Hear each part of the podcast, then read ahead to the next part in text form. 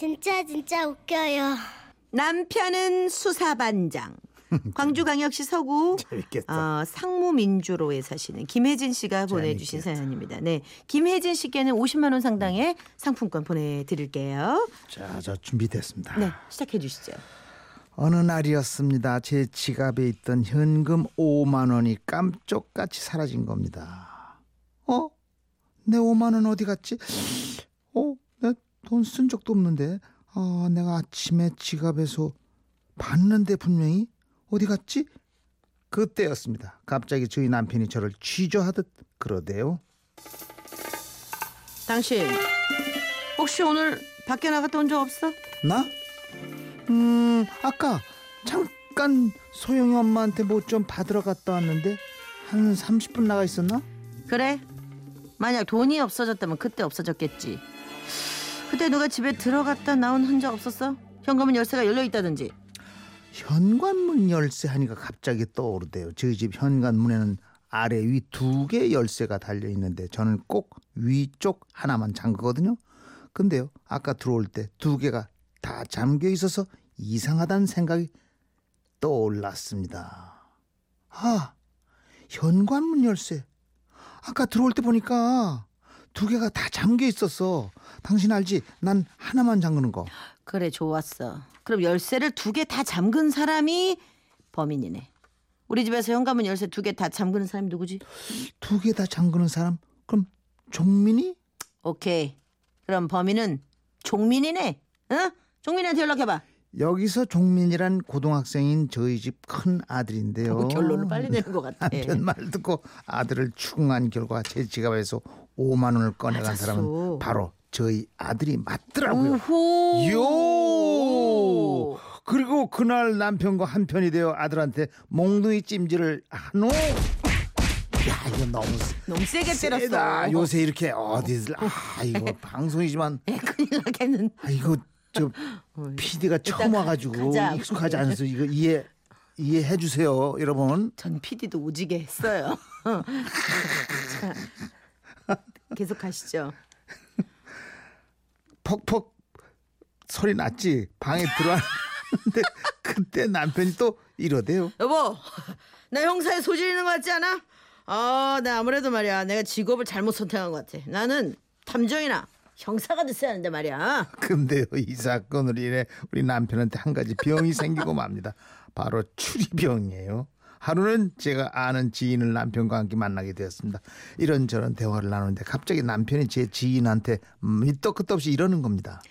아, 혹시 주무실 때요. 코를 많이 고시나요? 남편의 질문 제 지인은 다소 황당해하는 듯했지만 이렇게 대답하더군요. 예, 제가 코를 좀 심하게 고는 편이긴 합니다만, 근데 그걸 어떻게 아셨어요? 그 말에 우리 남편 또 다시 추리를 시작합니다. 아, 지금까지 저와 만났던 횟수가 두 번인데 항상 만날 때마다 껌을 씹고 계셨죠? 아, 그것도 한쪽으로만요. 그러니 치아가 한쪽만 마모되어 있다는 걸 알 수 있는 데다가 또 한 가지는 이 턱이 돌출형이기 때문에 코를 심하게 고는 유형이라고 제가 판단을 한 겁니다. 아니 무슨 자기가 의사도 아니고 형사도 아니면서 사람 껌 씹는 모습으로 뭘 판단한다는 얘기입니까? 그래서 제가 지인한테 죄송하다고 말하려는 찰나에 어 정말 대단한 관찰력이시군요. 저도 몰랐던 부분을 그렇게도 예리한 시각으로 정확하게 집어내 주셔서 감, 감사하고 깜짝 놀랐습니다. 살짝 긴장되긴 했지만 아주 흥미로웠습니다. 아, 아이 뭐 이런 걸 갖고 그 후에도 이런 일들이 반복되다 보니 남편은 자신의 추리력에 대해 더욱 확신을 갖는 것 같더군요. 그러다 그날은 제 친구 부부와 저희 부부가 함께 저녁 식사를 하는 날이었죠. 식사 자리에 나가기 전 제가 남편한테 이랬죠. 여보, 당신 오늘은 추리담보다 그런 거 하지 마. 그냥 편하게 밥 먹는 자리니까 괜히 분위기 이상하게 만들지 말라고. 알았지? 다행히 남편은 그 자리에는 괜한 질문을 하지 않았는데 친구 부부와 헤어진 후 참았던 말을 저한테 털어놓기 시작하는 겁니다. 그 현영식 커플 음. 최근에 좀 다툰 것 같더라. 에이 오늘 분위기 좋던데 뭐. 제 말에 남편은 또다시 본인의 추리를 늘어놓더군요. 아니야. 분명히 싸웠을 거야. 우리 앞이니까 이 포크페이스 한 거야. 우리랑 대화할 때, 어? 현영 씨가 턱을 손으로 받치고 있더라고. 그건 우리 얘기가 흥미롭다는 얘기지. 그랬어? 어우 자세히도 봤네. 근데 남편하고 싸운 건 어떻게 아는 거야? 아, 현영 씨가 자기 남편이 말할 땐 다리를 꼬고 앉아서 발을 차더라고.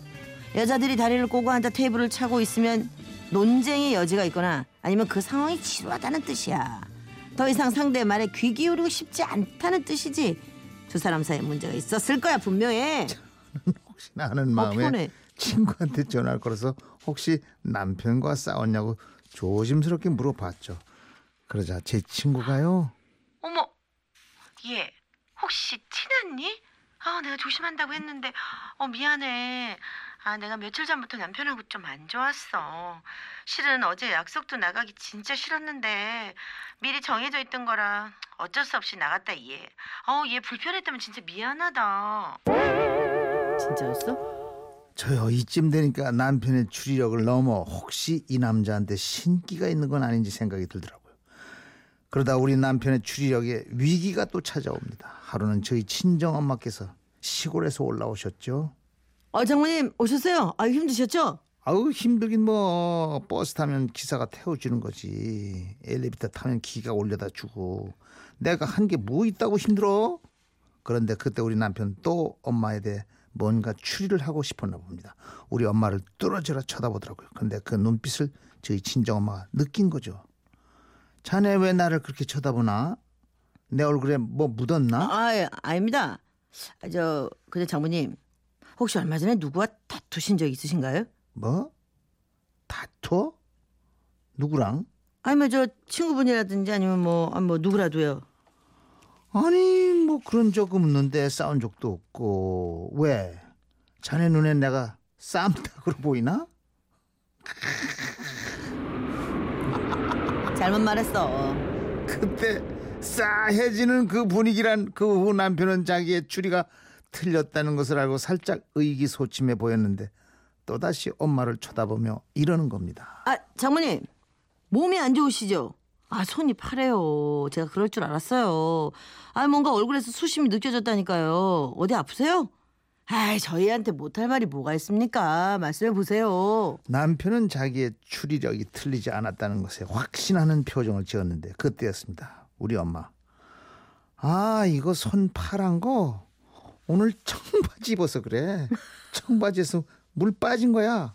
왜 자네 보기엔 내 얼굴에 병색이 도나? 병색이 도나? 남편 말에 우리 엄마 얼마나 언짢아 하시는지요. 여보, 당신 관찰력 뛰어나고 추리력 좋은 건 알겠는데 그게 꼭 많지는 않더라. 그러니까 사람들 불편하게 뚫어 뚫어보자라고 쳐다보지 말고 좀 그러지 좀 마. 특히 우리 엄마한테 그냥 우리 평범하게 살자. 여보, 알았지? 엄마 못 이겨 여보. 아, 아니 그래 진짜 오. 알아도 알아도 모르는 척 이게 세상 사는데 그럼. 정말 편할 때가 있고 정말 필요할 때가 많아요. 2189께서 음 저희 아버지와 그래. 비슷하네요. 너무 앞서가셔서 오해를 많이 삽니다. 맞아요. 아이고. 안 하셔도 될 일을. 네 남편이 눈치가 아. 백단이네요. 심리학 공부하셨네 홍지연 씨. 아니요 아닌 것 같고 그냥 흉내를 내시는 것 같아요. 인생이 힘들어진다니까요. 아유. 네 아유 어쨌든 사연은 재밌었습니다. 재밌게 사시는 거지. 물론 그렇지. 그럼요. 네, 네, 너무 다큐로 가시면 안 돼요. 네, 저희가 50만 원 상당히 상품권 보내 드리고요. 엄정화 숨은 그림 찾기.